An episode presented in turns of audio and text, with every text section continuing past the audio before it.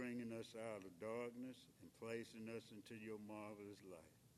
But most of all, Heavenly Father, we thank you for your love, your mercy, your grace, your Son and our Savior, Jesus Christ, who freely left his home in glory, came to earth, lived, died, and was buried, and rose again on the third day, according to the Scripture. We thank thee, Heavenly Father, for the blood that you shed, that he purchased the church that we're a member of. We pray, Heavenly Father, for each and every member here in Englewood Church of Christ. And we pray, Heavenly Father, you will continue blessing us with the thing you know we stand in need of according to your will. We pray, Heavenly Father, for the one walking in darkness. We just pray, Heavenly Father, they'll see the light and come to the light before it's everlasting too late. We also pray, Heavenly Father, for the sick and the shut in. We pray, Heavenly Father, you will look down on them and bless them with the thing you know they stand in need of according to your will. And we also pray, Heavenly Father, for the churches that's having difficulty at this time. We just pray, Heavenly Father, you will look down on them and bless them with the thing you know they stand in need of according to your will. Pray, Heavenly Father, for the ones that's working on the front line. We just pray, Heavenly Father, you will keep them safe from any hurt, harm, or danger. And we also pray, Heavenly Father, for the ones that breathing at this time. We just pray, Heavenly Father, you will look down on those families and comfort and strengthen them, Heavenly Father, in the way that only you know how. And we pray, Heavenly Father, for the one that's traveling or will be traveling. We just pray, Heavenly Father, they'll get to and from their destination safe without any hurt, harm, or danger coming to them. We also pray, Heavenly Father, for the ones that's going through and living in the disasters area. We just pray, Heavenly Father, you would look down and bless them with the things you know they stand in need of according to your will. Also pray, Heavenly Father, that your will will be done here on earth as it is done in heaven. And we pray, Heavenly Father, when we think, say, or do anything contrary to your word. We pray, Heavenly Father, you will forgive us and won't hold it against us at the judgment bar. And we also pray, Heavenly Father, you will continue to strengthen us where we are weak and build us up, Heavenly Father, where we are torn down. We pray, Heavenly Father, that we will continue loving each other more and more each day. And we pray, Heavenly Father, that we'll be a better Christian today than we were yesterday. And we also pray, Heavenly Father, that this worship service will be done decent and in order. And we pray, Heavenly Father, it will be pleasing and acceptable in your sight. And we say a special prayer for Brother Cole Pepper. He come deliver us the bread of life. We pray, Heavenly Father, we'll listen, though words we'll listen toward eternity. Because thee will be eternal matter, he will be delivering unto us And not only listeners and hearers of your word, Heavenly Father, but also doers of your word. And the things we learn, we'll be able to go and teach and tell others what they must do to be saved. Heavenly Father, when we done come to the end of our journey, said our last prayer and taken our last breath, we just pray, Heavenly Father, we'll hear those wonderful words. Well done, thou good and faithful servant. Come on in get your mansion, your robe, and your crown. All these blessings we ask in your Son and our Savior Jesus Christ's name.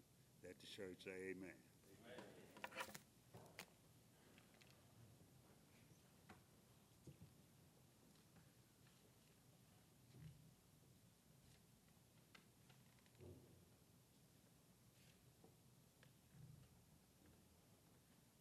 Our next song selection, please note pages 12 in your Sacred Selection Songbooks.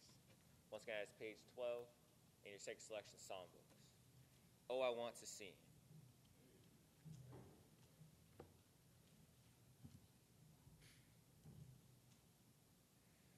Follow the sing. As I journey through this land, I'm singing as I go. I'm born in souls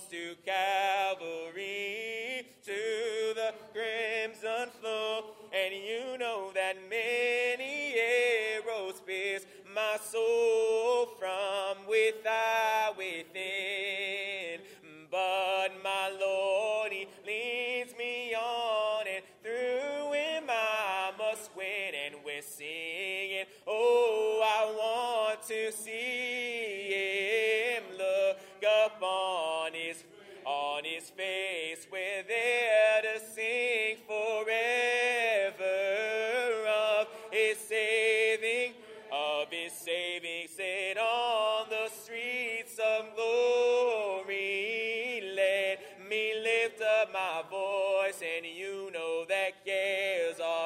I'll be home at last and ever to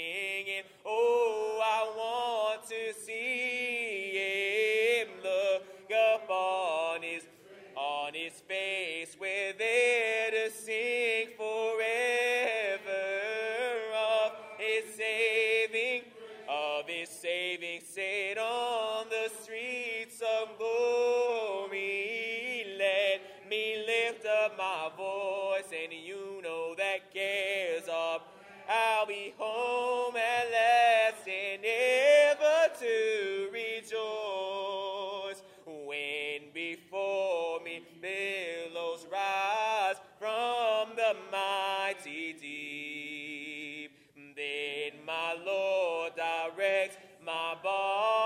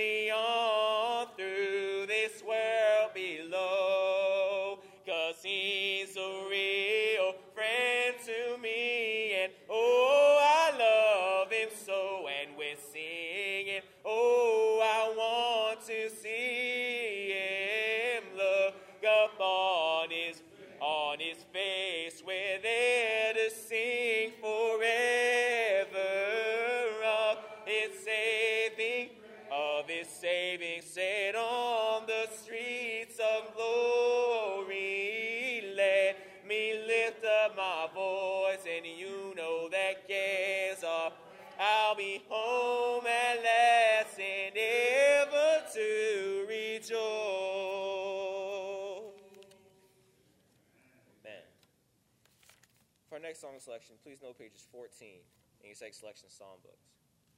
Once again, that's page 14 in your site selection song.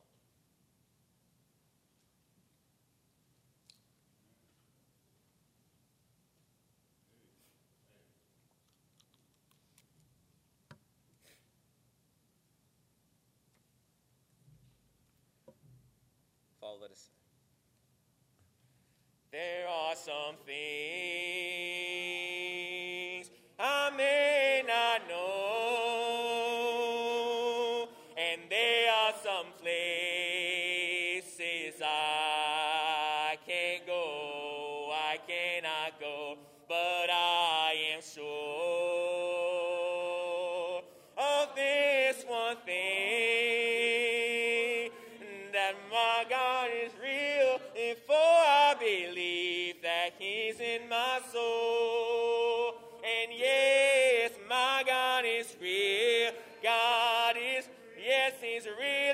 my soul, he's real in my soul. And my God is real, and for he has washed and made me whole. And yes, his love for me is love for, it's just like me gold.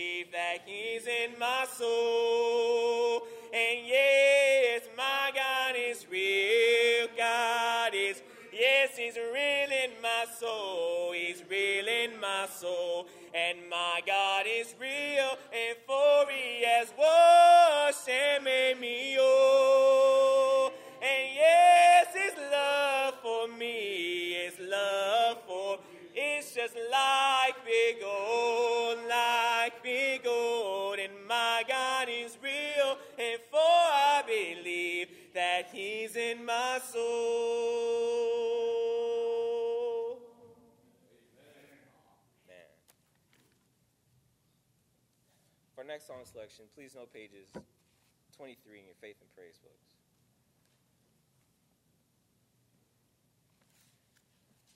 Once again, it's page 23 in your faith and praise books.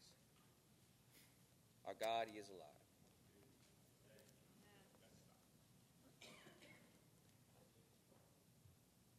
Father, let us sing.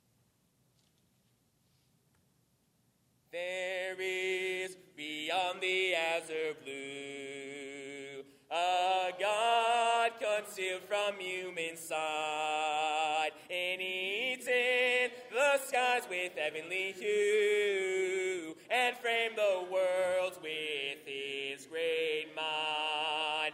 There is a there is a God, He is a He is alive. In Him we in Him we live and and we survive from the star God, from the star.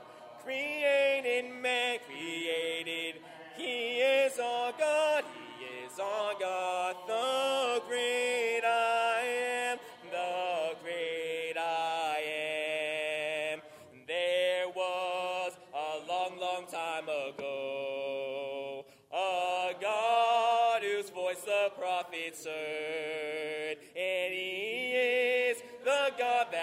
should know who speaks from his inspired word.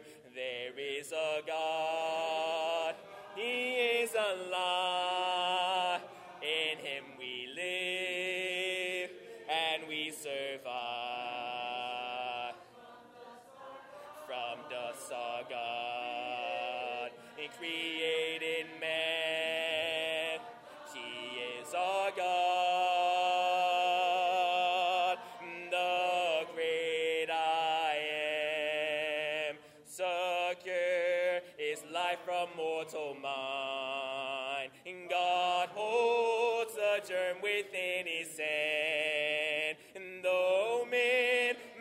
which they cannot find.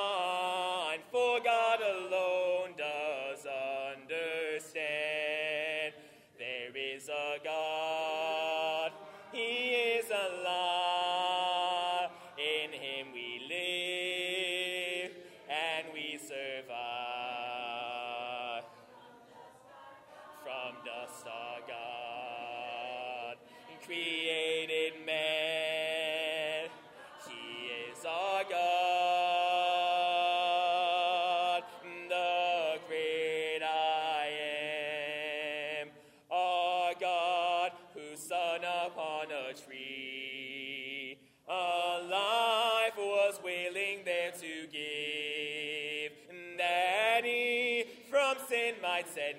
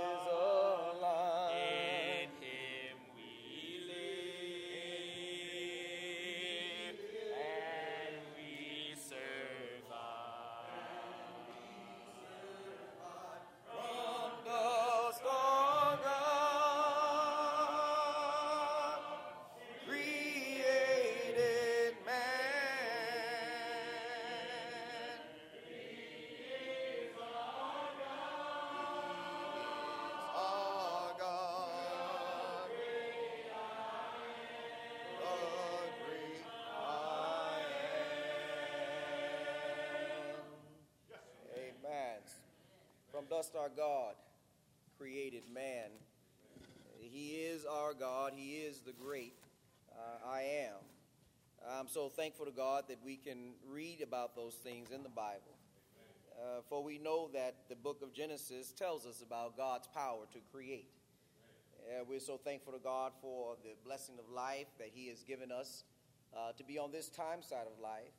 Uh, every day we lay down, our hands, our, our, lives are in the hands of God. And every day that we wake up, our hands are, it, our, our lives are in the hands of God. And so we just think, we're so thankful uh, for Him giving us the, the, uh, the blessing of being able to wake up this morning and to be able to come out to this place, to this building, to be able to lift up our voices in praise unto Him. Uh, let's let me say, as we engage our message this morning, Happy New Year to everyone. Uh, it is certainly a blessing to be able to uh, make it into 2024. Uh, many people laid down on December the 31st and uh, 2023 and didn't wake up that, the next morning. Uh, but God saw fit uh, in His wisdom to bless us to be able to make it into this year. And I pray that as He has given us this blessing of life, this grace of life, that we will use it to be better children of God this year than we were last year. Uh, certainly, it is always a blessing uh, to be able to be in the service of God. Uh, let me quickly get into this text as we uh, uh, uh, lead into the, the, the foot of the cross, which was the last idea that we were sharing in our theme for last year. we had talked about the, the ark, we had talked about the tabernacle, the temple, we talked about the church, and we uh, began to get into the concept of the Testament, the New Testament in particular. Uh, and so now, within that discussion about the, uh, the New Testament, we began to uh, unfold the various elements of that, and one being the very nature of the foot of the cross. Uh, we had said that in order to understand the significance of being at the foot of the cross, we have to understand the beginning before we can truly appreciate the end. Uh, for we know that the Bible says in 2 Corinthians 5 and 10, for we all must stand uh, before the judgment bar of God, and we have to give an account of the things that we've done in this body, whether it be good or whether it be bad or evil. And so we uh, make sure that we understand that being at the foot of the cross is something uh, that doesn't happen haphazardly. We are at the foot of the cross because God has placed it in His plan uh, for all to stand before Him. Uh, and being at the foot of the cross helps us to understand the significance of why we look up to Jesus. Uh, the Bible says, as we have read this morning in Hebrews chapter 9, as we have read in previous texts, that uh, God, it, that is in the form of Christ, is our mediator.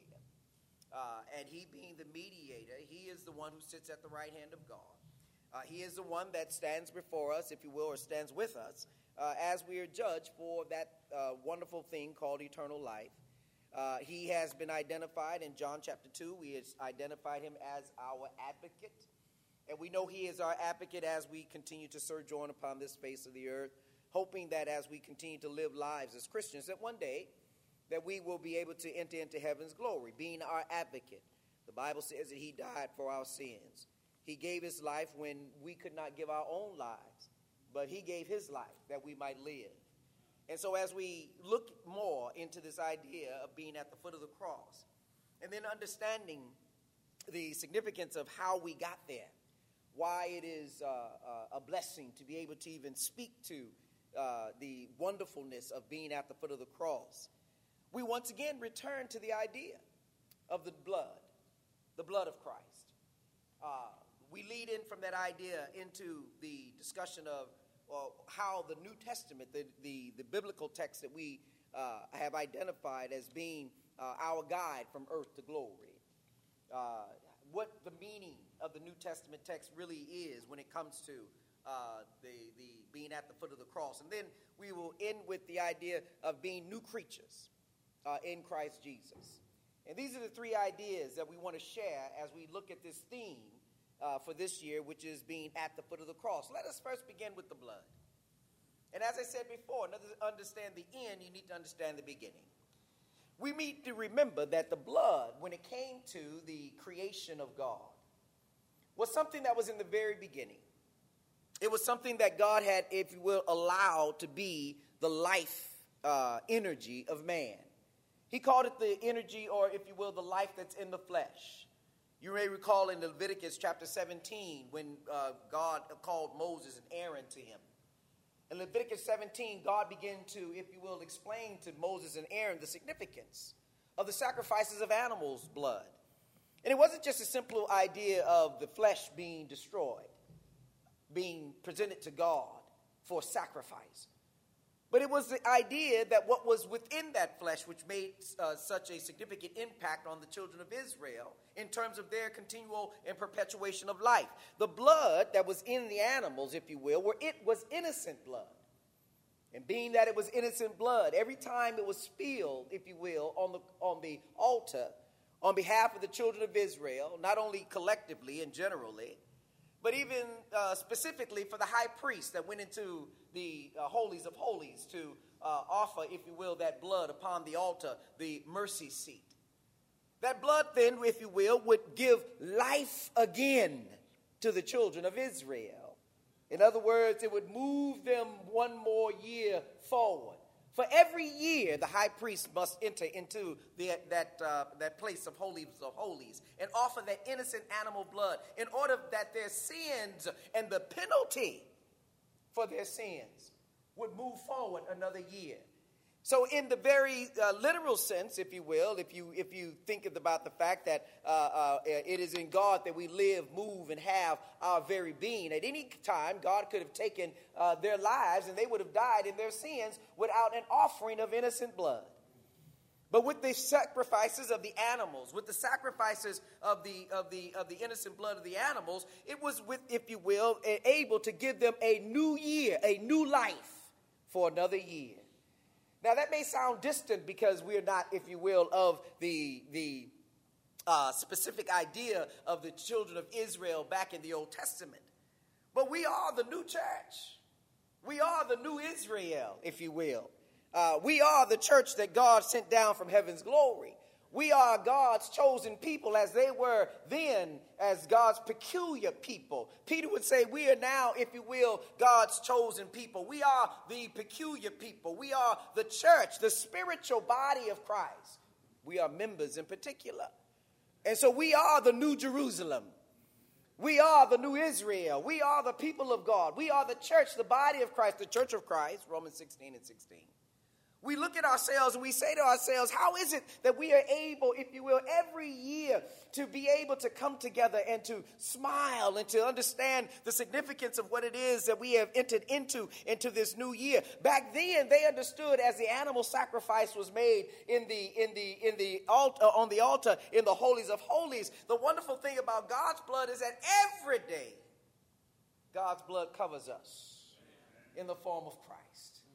Every day we wake up, every day we are, if you will, uh, being renewed to move forward one more year, one more day into this new life called Christianity. Every time someone submits themselves, if you presents themselves, if you will, to become members of the body of Christ, as Ephesians 1 and 7 says, we have redemption through his blood, even the forgiveness of sin. Every time someone comes forward to offer themselves, if you will, to become members of the body of Christ, the church of Christ, members of his kingdom, every time it is the blood of Christ that covers them. And it gives them the newness of life. The newness of life. And so, as we look at this idea of the new blood, understand that the new blood is referring to the blood of Christ. The old blood was the blood of the animals that could only roll forward the sin, if you will, one more year. The penalty of sin, one more year. But surely, when we look at the new blood and the significance of the new blood, uh, Leviticus chapter 17 helped them to understand that yes, the blood was in the, the life of the flesh was in the blood. But see, it is not the carnal man that we are focused on. We talked about the ark, we talked about the tabernacle, we talked about the temple, those things, if you will, which were on the carnal side and the fleshly side of man. The children of Israel offered those animal sacrifices, as Hebrews 9 helps us to understand. They offered those sacrifices, but this was not even close to being able to change their conscience, if you will. It was only, if you will, an act to be done done. And in that act, if they had faith in it, it would in fact have an impact on their spiritual lives. But when it came to Christ, it wasn't about the physical act in and of itself. Because one cannot see the blood of Christ. If, amen, when you can, one cannot see, if, if you will, what's in the water. Everything that we understand about the blood of Christ, everything we understand about the significance of the water, everything we understand about the New Testament text is about the spiritual side of man. It is about the church. It is about the testament. It is about being at the foot of the cross. Everyone, if you will, if you think about it for one moment, the spiritual side of this is something that God makes sure we understand. It's not the putting away of the filth of the flesh, but it's an answer of a good conscience toward God because it's about the spiritual man. It's not about the physical man. It's about the spiritual man. Has that consciousness turned toward God? Has that consciousness, if you will, be, uh, uh, is that consciousness developing and moving and conforming to the things that are of God rather the things of the world?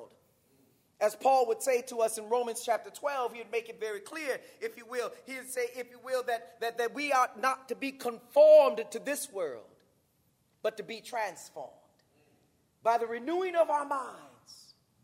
And then by renewing our minds, we are to present our bodies as living sacrifices, holy and acceptable unto God, which is our reasonable service.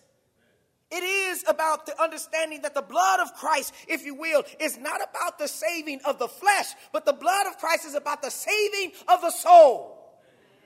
When you look at, at Leviticus chapter 17, and if you understand it, if you will, as, as God presented to, uh, to Moses and Aaron, he made it very clear to them that this, the offering of the animal sacrifices, if you will, it wasn't about just the giving of what God had already given, amen. You do realize that everything that man has, God has provided it. Amen. Everything that man has, God created it. Lord have mercy for man to have. Even in the Garden of Eden, everything that was in the Garden of Eden, God created it for man to have.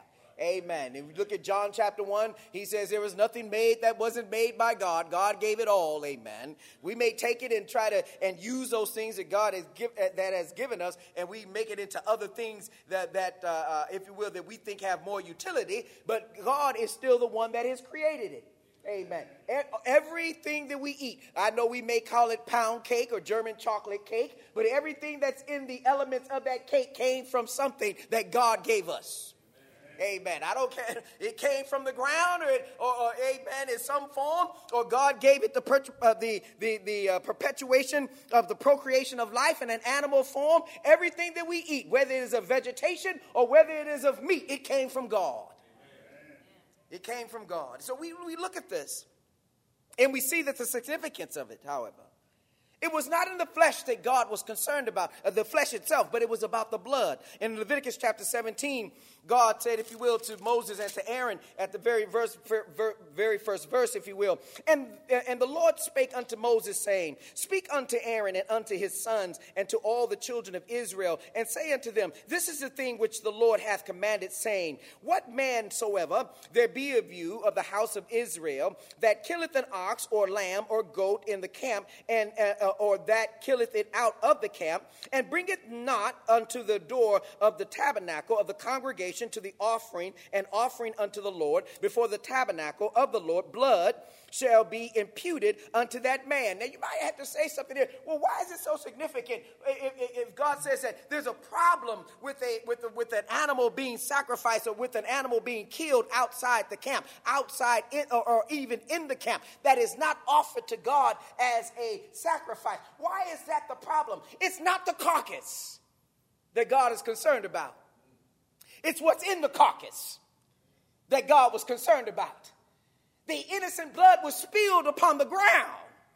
And God would not desire and God would not have for innocent blood to be spilled upon the ground. Any animal that was sacrificed, if it had not been offered to God prior to that, it would be a waste of innocent blood. Are y'all with me this morning? And so we need to understand that when God wrote to Moses and to Aaron, he said, Look, don't waste the innocent blood. Offer everything that you have of animals. Offer it to God. Give thanks for it to God. Present it to God first. And when you present it to God and then it is taken, God has received the innocent blood. Amen. And so he goes on and he says, Look, He says, And if they bring it not unto the door of the tabernacle and of the congregation to offer an offering unto the Lord before the tabernacle of the Lord, blood shall be imputed unto that man. He hath shed blood, and that man shall be cut off, and that man rather shall be cut off from among his people. Verse number five, to the end that the children of Israel may bring their sacrifices, which they offer in the open field even that they may bring them unto the Lord, unto the door of the tabernacle of the congregation, unto the priest, and offer them for peace offerings unto the Lord. And the priest shall sprinkle the blood upon the altar of the Lord at the door of the tabernacle of the congregation and burn the fat uh, for a sweet savor unto the Lord. And they shall no more offer their sacrifices unto devils after whom they have gone a whoring. This shall be a statute forever unto them throughout their generations. And thou shalt say unto them, Whatsoever man there be of the house of Israel, or of the strangers which sojourn among you, that offereth a burnt offering or sacrifice, and bringeth it not unto the door of the tabernacle of the congregation to offer it unto the Lord, even that man shall be cut off from among his people. The blood was significant. It was significant, and it is still significant, even in the animal's blood, even in that blood which was temporary. How much more? How much more then is the blood of Christ? The innocent blood that was spilled on the cross of Calvary. How much more then is it so precious before God? The blood of animals could only have the sins of the people rolled forward one more year. But look at the blood of Christ. Look at the new blood. The blood of Christ not only, as Paul says in Hebrews 9, the blood of Christ not only went back and covered those who died in faith under the first law,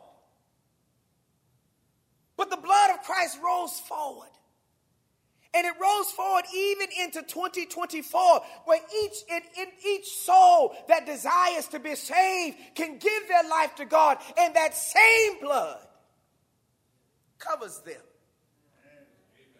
It covers them. This is the power of the new blood. In John, in, 1 John chapter 1, we find John writing to the church, and John is speaking about the significance of the forgiveness of sin. I'm going to come back to Leviticus in a moment. But in 1 John chapter 1, you find John writing, if you will, to the church. And he's writing about the forgiveness of sin. And he says to us the significance, he gives us an understanding of the significance of the power of the blood of Christ. In John chapter 1, he says, if you will, ah, in verse number one, in, in John chapter one and, and, and one, look what he says. In verse, I'm going to start reading at verse number, uh, verse number four. He says, "In these things write we unto you, that your joy may be full. This is sin is the message which God, which which we have heard of Him, and declare unto you that God is light, and in Him is no darkness at all. That God is light, and in him is no darkness at all. If we say that we have fellowship with him and walk in darkness, we lie and do not the truth. But if we walk in the light as he is in the light, we have fellowship one with another, and the blood and the blood of Jesus Christ, his son, cleanses us from all sin. If we say that we have no sin, we deceive ourselves and the truth is not in us. Verse number nine, if we confess our sin, he is faithful and just to forgive us our sins and to cleanse us from all unrighteousness. The blood of Christ not only saved those who died under the old law faithful, but it goes forward and it saves each and every soul that desires to make heaven its home. Back in Leviticus, look what God says to Moses and Aaron about the blood in verse number 10. In Leviticus 17 and 10, he says, And whatsoever man there be of the house of Israel or of the strangers that sojourn among you, that eateth any manner of blood, I will even set my face against that soul that eateth blood and will cut him off from among his people. For the life of the flesh is in the blood. Lord have mercy. And I have given it to you upon the altar to make an atonement for your souls. For it is the blood that maketh an atonement for the soul. Now imagine for a moment that is it's the animal blood that Jesus, that, that rather, that, that, that the, the God the Father is speaking to Aaron and Moses about. It's the animal blood that was making an atonement for the soul. And that soul, if you will, would be kept because of that sacrifice of the blood for one more year. Now imagine for a moment we understand this to be an image of Christ. And we see Christ who is on the cross and Christ who has shedded his blood on the cross. And we hear Paul in Ephesians 1 and 7 that says, Now we've been redeemed, we've been bought with a price, we've been purchased with a price. It is through the blood of Christ that we have redemption. And it's not about our bodies, he's talking about our soul. He's saying that the soul that needs to be redeemed is not the soul that is redeemed by the old blood, which was the blood based on animals' blood, but the soul that is being redeemed is the soul that is redeemed by the blood of Christ. We therefore have the redemption through the new blood, even the forgiveness of sin. And this is why our life's journey is in the New Testament and not the Old. It's in the New Testament and not the Old. In Galatians chapter 3, we help ourselves to understand that the Old Testament was, was, was, was, was forming a, uh, was performing and forming, uh, uh, uh, uh, providing a task to be completed when it comes to the children of Israel, but it was actually being written to the entire world. But nevertheless, we understand that in Galatians chapter 3, that when God was speaking about the children of Israel and about the old covenant, about those things that Moses and Aaron, if you will, were given, it, it, these things were for a, a, a particular and specific time. But when that time passed, it became about Christ in Galatians chapter 3. And if we drop down, if you will, very quickly to verse number 10. For as many as are of the works of the law are under the curse. For it is written, Cursed is everyone that continueth not in all things which are written in the book of the law to do them. Now you may remember in Acts 3, 20, 3 19 and 22, Moses said, if you will, that there will be one that will come up among you who is likened unto myself. Him you shall hearken to all things. Speaking of Christ. And so Paul writes to the church of Galatians and, and to the church of the Galatia, and he lets them know that you need to, all things that are written, perhaps that's why Paul told Timothy, all scripture is given by the inspiration of God.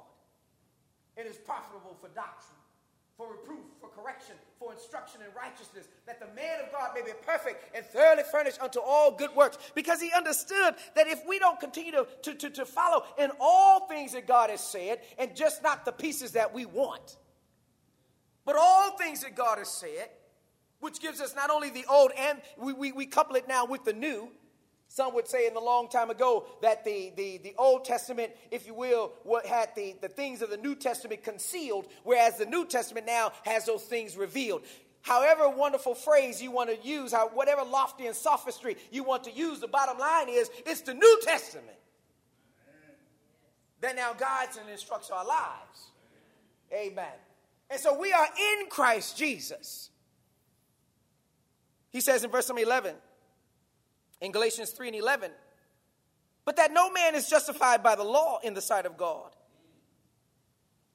It is evident for the just shall live by faith. And remember in Romans, Romans 1 2, where actually Romans 1 through 9, we find the biggest difficulty with the children of Israel, and God and Paul writes to the church of Rome and said the biggest issue with the children of Israel was they did not seek the law of God by faith. It wasn't the fact that they didn't bring the animal, they didn't believe in the blood. They didn't believe in the significance of the blood cleansing them and allowing them to live one more year. Nevertheless, he says, verse number 12 in Galatians 3 and 12, and the law is not of faith but the man that doeth them shall live in them.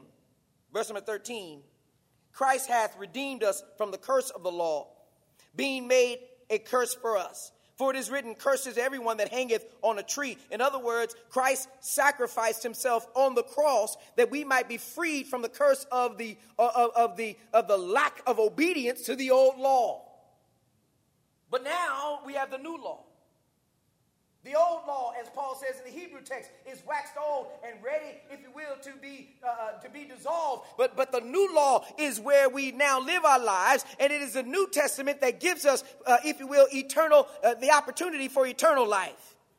As Paul has said in 2 Timothy chapter 4. Now here's a text for you to understand the most significance of Paul's phrase. When Paul says, I fought a good fight. And he says, I kept the faith, and I finished my course. Now remember, Paul was, if you will, a Hebrew of Hebrews. He was, if you will, uh, uh, based on the law. The Bible says he was a Pharisee. His father and mother, if you will, were perfect according. He through his father and mother and through his religious lineage, he says, "I was perfect according to the flesh, but I count that all but dung for the excellency of the knowledge of my Lord and Savior Jesus Christ." Paul understood that the, that the life expectancy of the soul was not in the old law; it was in Christ Jesus. Maybe that's why he told Timothy in 1 Timothy 1 that Christ is our hope.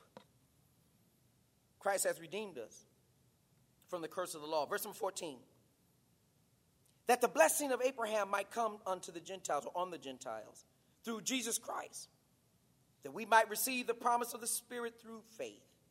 Brethren, I speak after man, uh, after the manner of men, though it be but a man's covenant. Yet if it be confirmed, no man disannulleth or addeth thereto. Now to Abraham and his seed were the promises, the promises made. He saith not and to seeds as of many, but as of one, and to thy seed which is Christ. And this I say, that the covenant, and when we talk about the covenant, let me just be very clear here. We call it the Old Testament or the Old Covenant or the New Testament or the New Covenant. We're talking about one of the same. When you're talking about the covenant, the covenant is either the new covenant or the old covenant. Amen. And so here, when he talks about the covenant, he says that that covenant that was confirmed before, uh, before of God in Christ, the law, which was 430 years after, uh, uh, cannot uh, disannul it, that it should make the promise of none effect. In other words, the old covenant that came through Moses, that was given to Moses, it didn't take away the faith that God had already promised to Abraham. But look where the faith came in. The faith did not come in into the Old Testament. Amen. Because remember, we just said in Romans chapter 9, when we look at Romans, Romans chapter 1 through 9, you'll find that in the text in Romans, that, that the biggest problem of the old covenant was that the people of God would not follow it by faith. So faith did not come in into the old covenant. But look what he says in verse 18. For if the inheritance be of the law, that is the old law. It is no more of promise. But God gave it to Abraham by promise. Wherefore then serveth the law. What law? The old law, the old covenant. That covenant that was ordained by and moved forward by the sacrifices of blood of animals that was temporary. Look what he says. Wherefore then serveth the law it was added because of our transgressions, till the seed should come, to whom the promise was made, and it was ordained by angels in the hand of a mediator. Lord have mercy. And remember what we said about the mediator. At one time, Moses performed as the mediator, the go-between. And sometimes we look at Moses as the go-between between the children of Israel and God. Truly, Moses, if you will, in the terms of the of the of the of the spokesperson, was the mediator in that sense. But you know what was truly the mediation between God and man? It was the sacrifice. It was the sacrifice. It was the blood because it was the blood that spoke to God. Lord have mercy. Even Moses had to sacrifice. Lord have mercy. When the animal's blood was put on the altar, that was the mediation between God and man. It was the animal sacrifice. Because it allowed, if you will, when that innocent blood was spilled, it, it allowed for, for the sins and the penalty of the sins of the people and the penalty of sin, as Paul says in Romans chapter 6, for the wages of sin is death. But the gift of God is eternal life through Jesus Christ. And so we see that the mediator, the mediation rather, that took place between God and man was in the blood of the innocent animal. How will you know this, Brother Colbert? But even when you go back to the, to the Garden of Eden, remember the first sin that was committed in the Garden of Eden was done. Lord have mercy. It was done because the devil influenced man to do that which was against God's word. Therefore, faith was impacted. Romans chapter 10 and 17. So then faith cometh by hearing, and hearing by the word of God. And so when you go back to Genesis, what was impacted when Eve, if you will, listened to Satan as opposed to listening to God, and then Adam listened to Eve as opposed to listening to God, faith was impacted. Faith was impacted. And what had to take place? God takes the innocent animal and he slays the innocent animal and covers Adam and Eve with the skin of the animals, of the animal. The first instance where innocent blood was spilled to cover the sins of mankind. You see that? The blood was the mediation. It wasn't Adam sitting there trying to explain away the fact that he listened to his wife. Lord have mercy. Oh, you missed it. You missed it. The, the preacher is not going to be your intercessor. I'm just trying to help you out. It is not the preacher. Well, we know we have so and so who's our preacher, Lord. You got to let us in. Lord says, I don't care about your preacher. He better care about whether or not the blood is on him. Because I'm looking for the blood. I'm not concerned about his eloquent speech and the sophistry of his words. I'm talking about where's the blood? Where's the blood that has covered the life of that individual? And now, by covering the life of that individual, that individual is trying to live up to the expectancy of the perfection of the blood. Let me see the blood. Because the blood is the intercessor between God and man. Brother Culpepper, that's one example. You know, we say out of the mouth of two or three witnesses, let every word be established. Let's go back to when the angel of death went through the Egyptian, uh, uh, uh, went through Egypt and was destroying all the firstborn of each family. What did God say place on the doorposts? Lord have mercy. Don't tell me the blood wasn't the intercessor. Because God didn't say, if I see Aaron preaching a wonderful sermon, if I see Moses speaking eloquently, if I see the, he didn't talk about any. He said, you tell the children of Israel, the Hebrews at that time, you tell them to take the animal blood and put it on the lintel of the doorpost and, and cover the doorpost. And, and, and, and, and, and the wonderful thing about that is, he says, and I know that some of them are impoverished, and so they may not have access to the to the animals in order to do that. Let them go to their neighbor's house. Lord have mercy. In other words, even poverty would not be an excuse. God said, if I see the blood, I will pass, I will pass over you. Lord have mercy. It is the blood that becomes the intercessor. It is the mediation between God and man. And that's why when we see in Hebrews chapter 9, in the New Testament text, and the Bible calls Jesus a mediator between God and man. Moses had his role because he was to give the law to the children of Israel, and the children of Israel were supposed to supposed to follow the law, and through following the law, that blood would become the intercessing or the intercessor or the mediator between God and man. Now, now, now, now, Galatians, we were we were we were speaking about the fact that that that that uh, now a mediator is not a mediator of one, but God is one. Is the law then against the promises of God? God forbid. For if there had been a law given which could have given life. Wait a minute. Wait a minute. If there could if there was a law that was given that could have given life.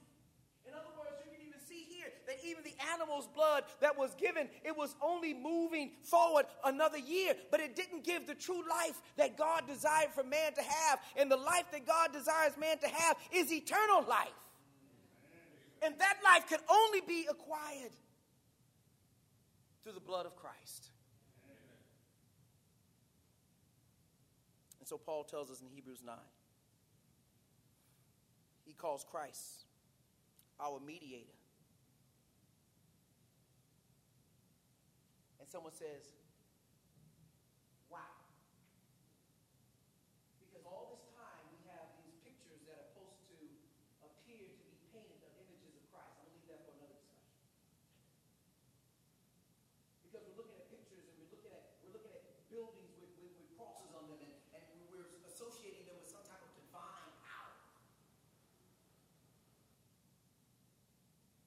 We have different belief systems and religious belief systems written with different kinds of creeds and, and, and, and, and, and, and uh, uh, uh, covenants of, of, of, man. And, and, and, and we, we, we hold on to these belief systems that are not according to the truth of God's word, and we think that's going to save us.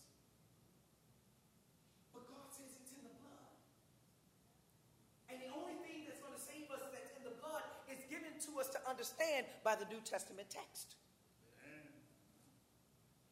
The New Testament text that tells us that life is in the blood. Now, the life that was in the blood in the Old Testament was based on the, the humanity of man, the flesh of man, but the life that is in us today is about the life that is in our spirit, in our soul.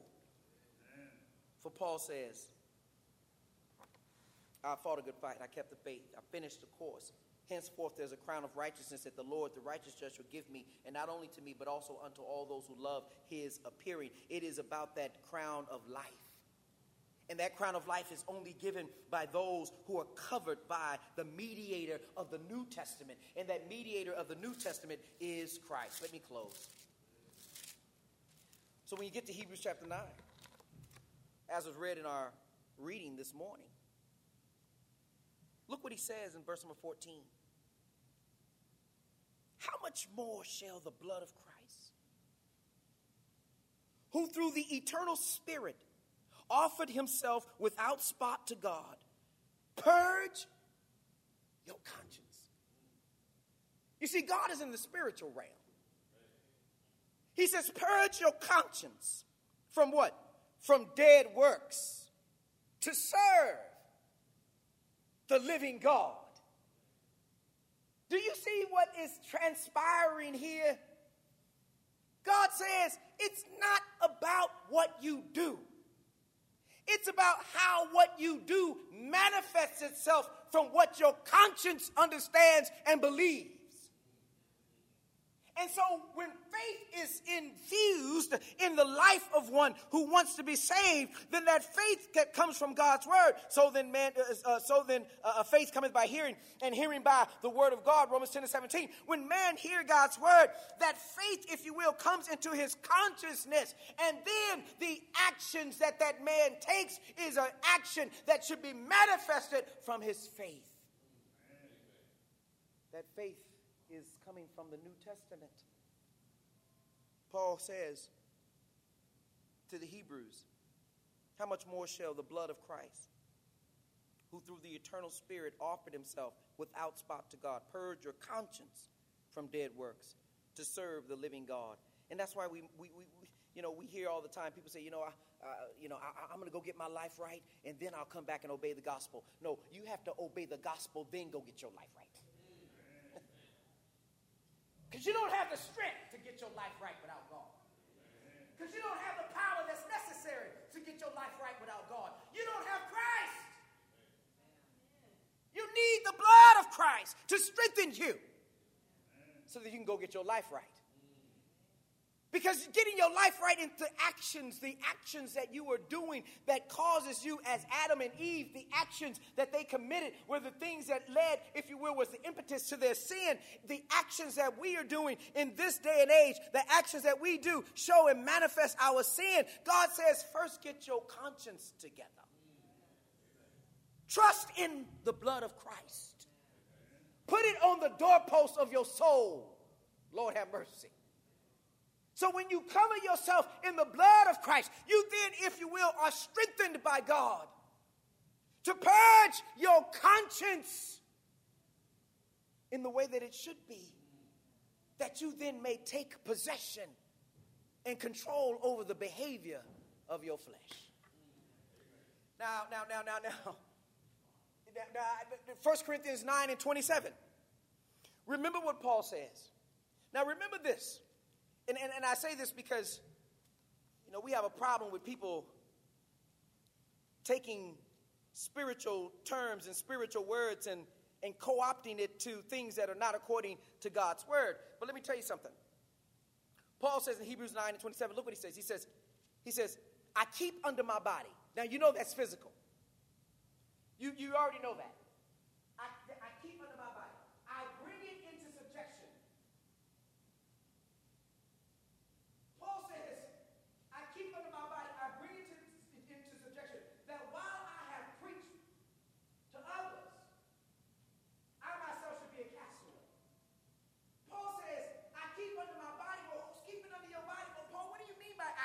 My body. Are you two different people?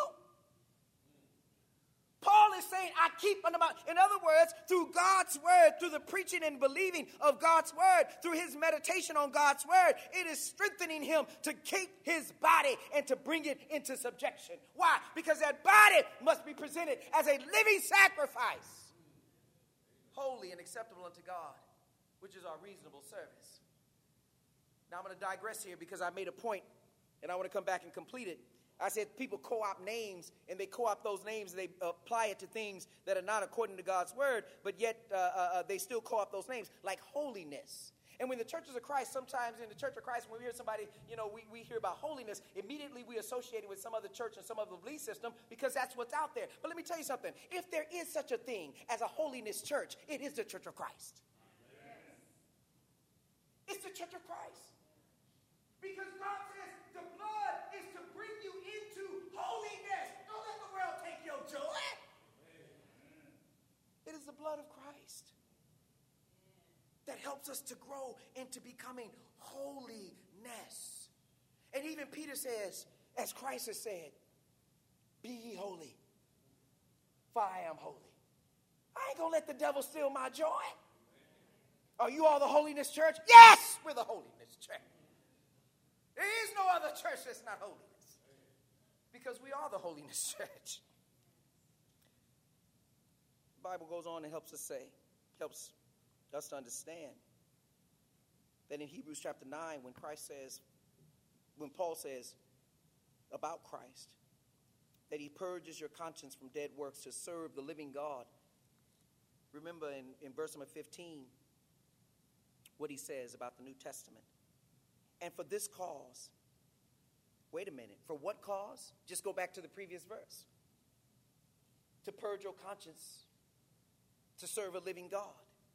In order for us to do that, he says, and for this cause, he is the mediator of the New Testament. Wait a minute, why, why not the Old Testament? Because the Old Testament doesn't have the blood of Christ. the New Testament has the blood of Christ. Are y'all with me now?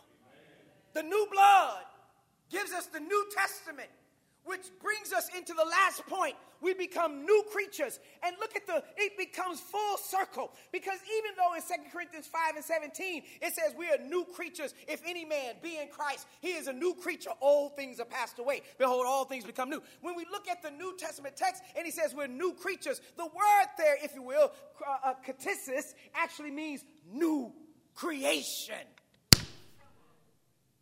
It goes back to the beginning.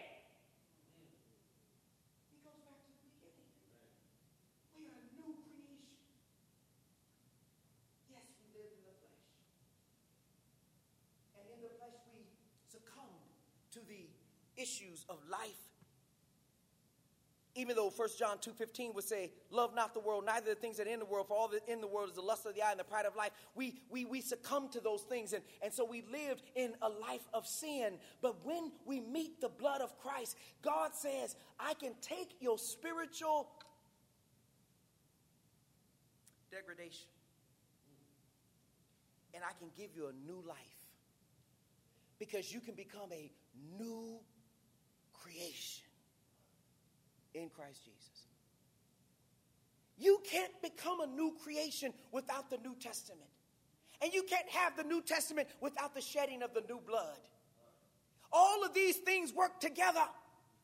Because when you're at the foot of the cross, He's not looking at how much money you gave to charity. He's not looking at how many, uh, how much, how much, uh, uh, uh what you, what position you rose to in life and status. He's not looking to how many friends you were able to accumulate. He's saying, are you covered by the blood of Christ or not? And if you're covered by the blood of Christ,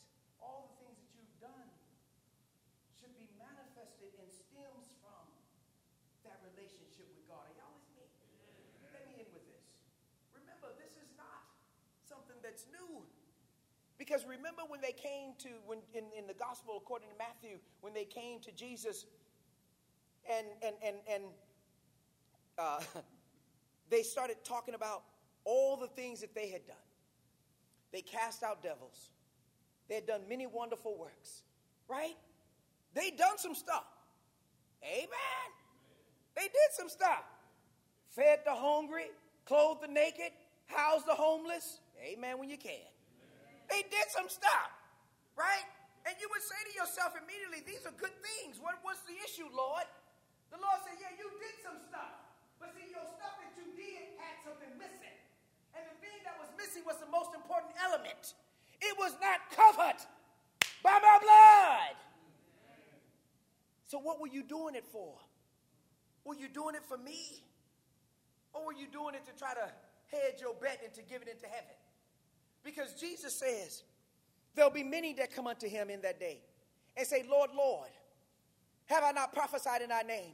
Have I not done many wonderful works? Have I not done this? Have I not done, from, done that? And Jesus says, Depart from me, ye that worketh iniquity. Well, wait a minute. What is in that that appears that I have worked iniquity? These things appear to have been good things to do, but it wasn't what you did, it was the manifestation from which it came. And if it came, and if it didn't come from the from the manifestation of the blood of Christ being on your soul, then what you did wasn't wasn't worth anything. Because it wasn't about doing the Father's will. And that's what Jesus ends with. He that doeth the will of my Father which is in heaven. So as we cover ourselves in the blood of Christ, by obeying the gospel in this new year let us understand that all that we do as Christians, we're not doing it because we're so good. We're doing it because God is good. We're doing it because God is good. And God has blessed us with either the resources or He blessed us with the, the health and the strength to be able to do these things. And so in this new year, let us reflect on that new blood. Let us hold high the New Testament. Let us understand that those things are the foundation of us becoming new creatures in Christ Jesus. Old things are passed away. I can't change what was done in the past. But I certainly can change what God has given me to change right now so that I can hope for, as Paul did, for the future. For Paul says there's a fight that has to be fought. And that fight that has to be fought must be fought with the blood of Christ. And having that blood of Christ cover our sins, look what he says, if you will, by keeping the faith. He says, You can finish your course. You can finish your course. Because you're not trusting in what the world can do, you're trusting in what God can do. God has given us Christ. And so he says to us, You need to have faith in it. Romans 10 and 17. So then faith cometh by hearing, and hearing by the word of God. Hebrews 11 and 6 says, But without faith it's impossible to please God. For he that cometh to God must believe that he is, and that he's a rewarder of those who diligently seek him. And look what he says if you're seeking God, then seek him first. Prioritize the Lord in your life. So while you are putting together all of your New Year's resolutions at 12 31, 2023 at midnight, and you had your long list of, of, of New Year's resolutions, I hope that number one says, I got to get into the blood of Christ. Because without the blood of Christ, what do those other things matter? They don't matter at all. But he says in Matthew 6 and 33 Seek ye first the kingdom of God and his righteousness, and all these things shall be added unto you. You see, God knows what your needs are. He's able to provide those needs. So whatever your resolutions are, make sure that they don't start with number that make sure that you start rather with the blood of Christ at number one. And then try to work out those other New Year's resolutions. I'm still trying to work on how many. Amen. Well, I'm gonna leave myself out. Amen.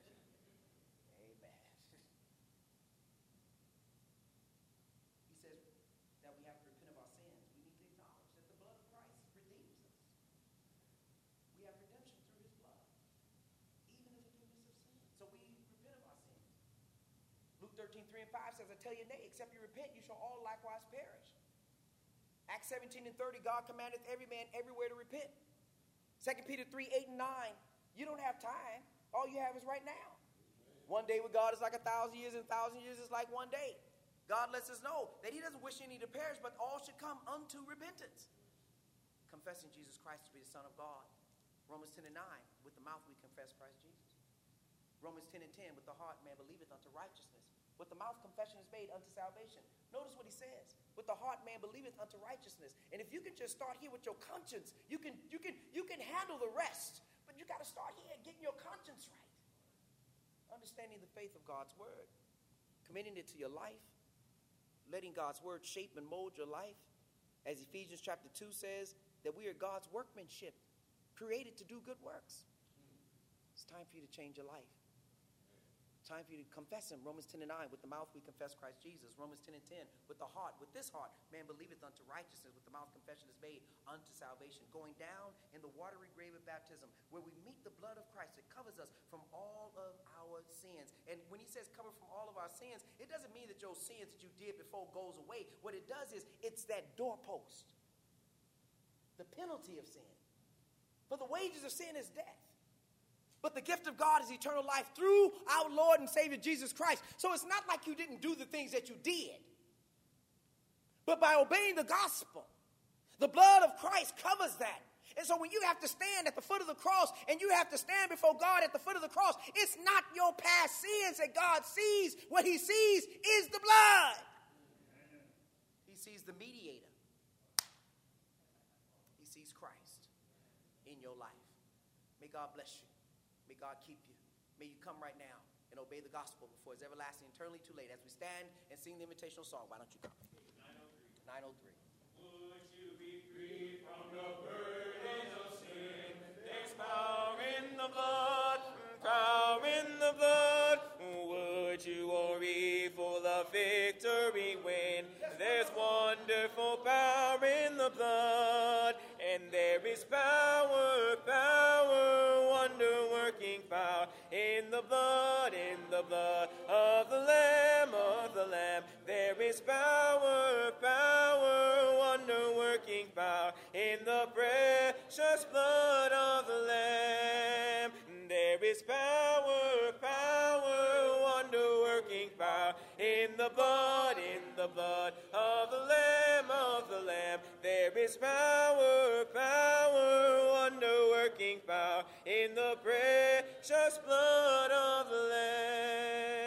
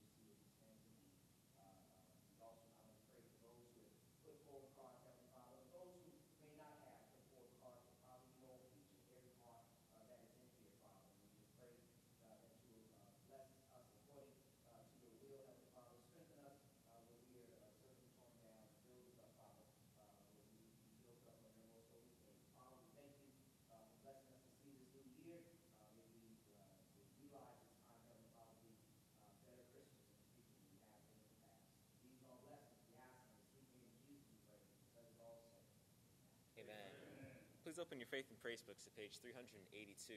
Once again, that's page 382 in your Faith and Praise books as we prepare for communion.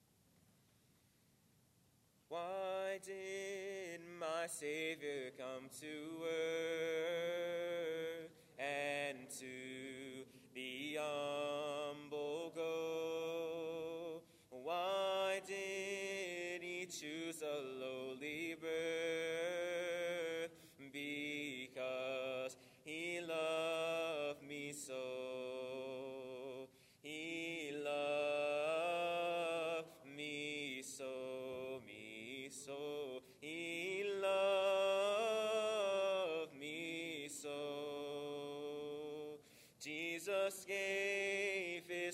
Precious life for me, for me, because he loved me so.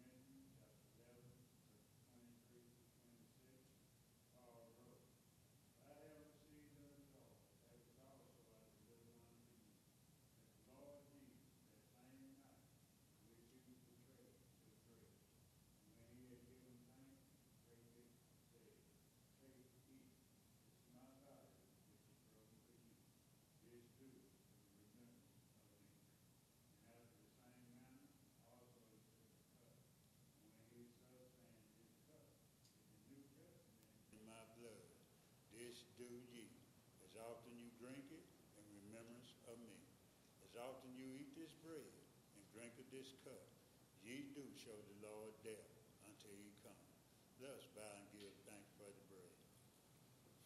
Our Father and our God, which are in heaven.